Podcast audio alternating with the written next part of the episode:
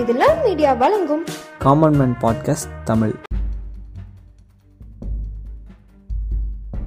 எல்லாருக்கும் வணக்கம். ரெண்டாயிரத்தி இருபதுங்கிற நம்பர் கேட்டாலே இப்போ எல்லாருமே மூஞ்சி சுழிச்சுக்கிறாங்க. ஆனால் போன வருஷம் வரைக்கும் பார்த்தீங்கன்னா ரெண்டாயிரத்தி இருபதுனாலே எனக்கு ஒருத்தர் தான் ஞாபகத்துக்கு வருவார். நம்மளை எல்லாம் கனவு காணுங்கன்னு சொன்னார். ஆனால் இப்போ எல்லாம் டெய்லி கனவு மட்டும்தான் வித்தியாச வித்தியாசமாக வருது. நாட்கள் எல்லாமே ஒரே மாதிரியே போகுது. ரெண்டாயிரத்தி இருபதுல இந்தியா ஒரு வல்லரசு நாடு ஆகும்னு ரொம்பவும் நம்பினாரு. அதற்காக அவர் உழைக்கவும் செஞ்சாரு. அதை யாரும் மறுக்கறக்கும் இல்லை. ஆனா இப்ப இருக்கிற நிலைமையில வல்லரசு நாடுகளே இந்த நிலைமையிலிருந்து எப்படி வரணும்னு காத்துக்கிட்டு இருக்காங்க. ஆமாங்க. இன்னைக்கு பாத்தீங்கன்னா நம்மளோட நாட்டோட முன்னாள் ஜனாதிபதி இல்ல மக்களின் ஜனாதிபதின்னு சொன்னா இன்னும் கரெக்டா இருக்கும். அவருடைய நினைவு நாள் தாங்க இன்னைக்கு. அவரை நம்ம எல்லாருமே ஒரு உயர்ந்த மனிதனா தான் பாக்குறோம். ஆனா அவர் எப்பவுமே அவர் அப்படி பார்த்ததே கிடையாது. அவர் எ- அவர் மனசுல எப்பவுமே தான் ஒரு சாதாரண மனிதன் அப்படிங்கிற எண்ணத்தை தவிர அதை தாண்டி எந்த எண்ணமுமே அவருக்கு வந்ததில்லை. நான் அவருடைய எண்ணங்களும் லட்சியம் தான் அவர் ஒரு மிக உயர்ந்த மனிதனாக பிரதிபலிக்க செய்துங்கிறதான் உண்மை. அவர் இறந்து இன்னையோட அஞ்சு வருஷம் ஆகுது. ரெண்டாயிரத்தி இருபதை பற்றி அவர் என்ன நினைச்சாருங்கிறது எல்லாருக்குமே தெரியும். சரி இந்த வல்லரசு நாடுனா அவர் என்ன அர்த்தத்தில் சொல்கிறாரு அப்படின்னு புரிய வைக்கணும்னு நான் நினைக்கிறேன். ரெண்டாயிரத்தி ஏழாம் வருஷம் நவம்பர் மாதம் அதாவது பார்த்தீங்கன்னா அவர் ஜனாதிபதி மாளிகையிலேருந்து வெளியே வந்து ஒரு சில மாசமே ஆன ஒரு டைம் அந்த டைம்ல அவர் ஒரு தனியார் தொலைக்காட்சிக்கு பேட்டி கொடுக்குறாரு. அப்போ நிருபர் கேட்ட கேள்விக்கு வல்லரசு நாடுனா எப்படி இருக்கணும் அப்படின்னு அவரு சொல்றாரு. கேளுங்க. இந்தியா வந்து எப்போ ஒரு வல்லரசு நாடு ஆகும்னா அது ஒரு தற்சார்புடைய வளமான பொருளாதாரத்தில் வளர்ந்த வாழ்வதற்கு பாதுகாப்பான நாடாக இருக்கணும். அப்பதான் இந்தியா வந்து ஒரு வல்லரசு நாடா மாறும் அப்படின்னு அவர் சொன்னாரு. இதுல இந்தியா எதெல்லாம் அடைஞ்சிருக்குங்கிறது அது ஒரு விவாதத்திற்குரிய பொருள் தான் அதை பற்றி நான் பேச விரும்பலை. அதே மாதிரி அவர் வல்லரசு நாடுக்கு கொடுத்த விளக்கமும் பார்த்தீங்கன்னா மற்ற நாடுகள் ஏற்றுக்கணுங்கிற அவசியமும் கிடையாது. அது அவருடைய கருத்து. வல்லரசு நாடுனா இப்படித்தான் இருக்கணும் அப்படின்னு அவர் நினைத்தது.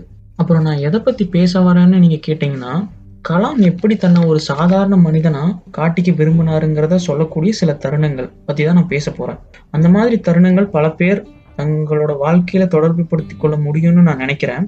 ரெண்டாயிரத்தி பதிமூணில் கலிஃபோர்னியாவில் இன்டர்நேஷனல் ஸ்பேஸ் டெவலப்மெண்ட் கான்ஃபரன்ஸ் நடக்குது. அப்போ அதில் அவர் கலந்துக்கிறாரு. அது முடிஞ்சதுக்கப்புறம் வழக்கம் போல் சாப்பிட்டுக்கிட்டு இருக்கும்போது அந்த பக்கம் ஒரு ஸ்டூடெண்ட் வரான். அவரை பார்த்து ஜஸ்ட் ஒரு ஹலோ சொல்லிட்டு போகலாம் அப்படின்னு அந்த பக்கம் போகிறான் அவரை பார்க்குறா அவர்கிட்ட ஹலோ சொல்கிறான் நார்மலாக இது வந்து எவ்வளோ பெரிய செலிபிரிட்டி எவ்வளோ பெரிய லீடராக இருந்தாலும் நடக்கிற ஒரு விஷயந்தான் ஆனால் அந்த இடத்துல அவர் பண்ண ஒரு செயல் வந்து யாரும் எதிர்பார்த்திருக்க மாட்டாங்க. அது ரொம்ப சாதாரணமான விஷயம்தான். ஏன் ஏன் சொல்கிறேன்னு பார்த்துக்கோங்க. என்ன விஷயம்னா அவர் வந்து அந்த பையன்ட்ட அவர் தட்டில் இருக்கிற சாப்பாட்டை காமிச்சு இந்த எதை எடுத்துக்கிறியா சாப்பிட்றியா? அப்படின்னு கேட்குறாரு இதெல்லாம் பார்த்தீங்கன்னா நம்ம மோஸ்ட்லி நம்ம க்ளோஸாக இருக்கிறவங்க மட்டும் தான் பண்ணுவோம். நம்ம தட்டில் இருந்து எடு நம்ம ஃப்ரெண்ட்ஸு நம்ம சொந்தக்காரங்க அந்த மாதிரி ஆளுகிட்ட தான் பண்ணுவோம். இவர் வந்து ஒரு ரேண்டமாக ஒரு ஸ்டூடெண்ட் வந்து கேட்குறான் இந்த மாதிரி சொல்லும்போது ரொம்ப ஆச்சரியமாக இருக்குது அப்போது அது வந்து என்ன உணர்த்துதுன்னா அவர் வந்து எல்லாருமே ரொம்ப க்ளோஸாக தான் பார்க்குறாரு நமக்கு தூரமாக யாருமே இல்லை அப்படிங்கிற ஒரு மென்டாலிட்டி அவர் இருக்குங்கிறதான் உண்மை. அடுத்து நான் சொல்ல போகிற விஷயம் என்னென்னா அவரோட ஒரு அன்யூஷுவல் லீடர்ஷிப் குவாலிட்டியை பற்றி தான் பேச போகிறேன் ஒரு இன்சிடென்ட் அது.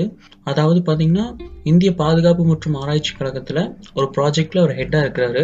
ஒரு எழுபது சயின்டிஸ்ட்க்கு பக்கம் அதில் வேலை செய்கிறாங்க அதில் ஒரு சயின்டிஸ்ட் பார்த்தீங்கன்னா ஒரு நாள் இவர்கிட்ட வந்து ஒரு பெர்மிஷன் கேட்குறாரு அதாவது என்னென்னா அவரோட குழந்தைகளை வந்து ஒரு எக்ஸிபிஷன் கூட்டிகிட்டு போகணும். ஸோ எனக்கு வந்து ஒரு ஃபைவ் தேர்ட்டியோட பெர்மிஷன் வேணும் அப்படின்னு கேட்குறாரு இவரும் கொடுக்குறாரு பெர்மிஷன் அப்புறம் பார்த்தீங்கன்னா அந்த பெர்மிஷன் கேட்ட சயின்டிஸ்ட் பார்த்தீங்கன்னா அவருக்கே தெரியாமல் ரொம்ப நேரம் ஒர்க் பண்ணுறாரு அப்போ டைம் பார்த்தா ஒரு எயிட் தேர்ட்டி ஆகுது.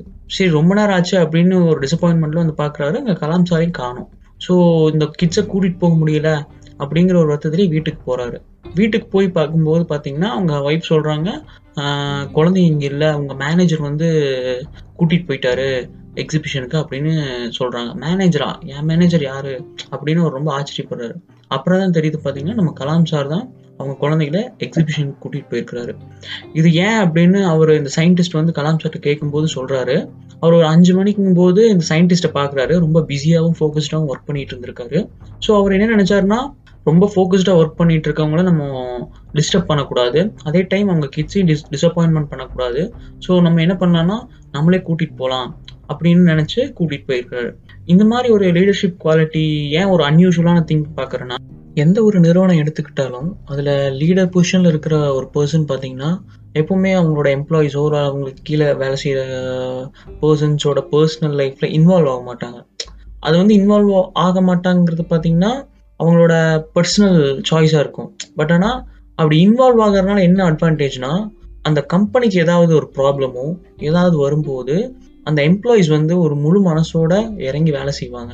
ஸோ அந்த லீடர்ஷிப் குவாலிட்டி வந்து இது கொஞ்சம் அன்யூஷுவலாக இருக்கிற காரணம் என்னன்னா இதுதான் இந்த மாதிரி நம் நம்ம கீழே வேலை செய்கிற எம்ப்ளாயீஸ் அவங்களுக்கான பர்சனல் லைஃப்பில் வந்து இன்வால்வ் ஆகி ஏதாவது ப்ராப்ளம்ஸ்லாம் சார்ட் அவுட் பண்ணுறது வந்து ஒரு உண்மையாலுமே ஒரு அன்யூஷுவல் லீடர்ஷிப் குவாலிட்டின்னு தான் நான் பார்க்குறேன். அடுத்து நான் சொல்ல போகிற இன்சிடென்ட் பார்த்தீங்கன்னா கலாம் சாரோட சிம்பிளிசிட்டியை பற்றி சொல்ல போகிறேன் அந்த இன்சிடென்ட் வந்து அந்த அவரோட சிம்பிளிசிட்டியை ரிஃப்ளெக்ட் பண்ணும். நீங்கள் கேட்டிங்கன்னா ஒரு மனுஷன் எளிமையாக இருக்கலாம்.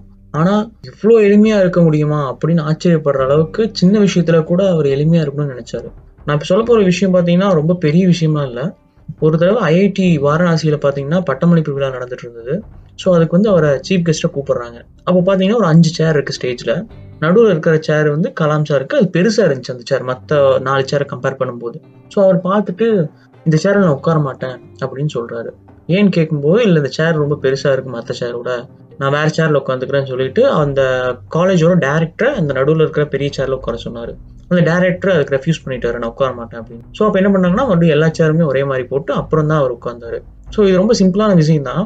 ஆனால் பார்த்தீங்கன்னா இவ்வளோ சின்ன விஷயத்தில் கூட நான் எளிமை தான் பெருசாக எனக்கு எதுவும் தேவையில்லை. நானும் எல்லாரும் மாதிரி தான் அப்படின்னு இந்த இன்சிடென்ட் வந்து ரொம்ப ரிஃப்ளெக்ட் பண்ணுது. ஸோ இது வந்து நான் ரொம்ப சில பேர்கிட்ட மட்டுமே பார்த்த ஒரு குவாலிட்டி ஸோ இவர்கிட்ட இருக்கிறதுங்கிறது ரொம்ப ஆச்சரியமான விஷயம் கிடையாது. ஏன்னா இவர் அந்த மாதிரி டைப்பான ஒரு பர்சன் தான். ஸோ இது வந்து அவர்கிட்ட இருக்கிறது வந்து ரொம்ப அவரோட கேரக்டரை இன்னும் ஹையாக போர்ட்ரேட் பண்ணுங்க நான் நினைக்கிறேன்.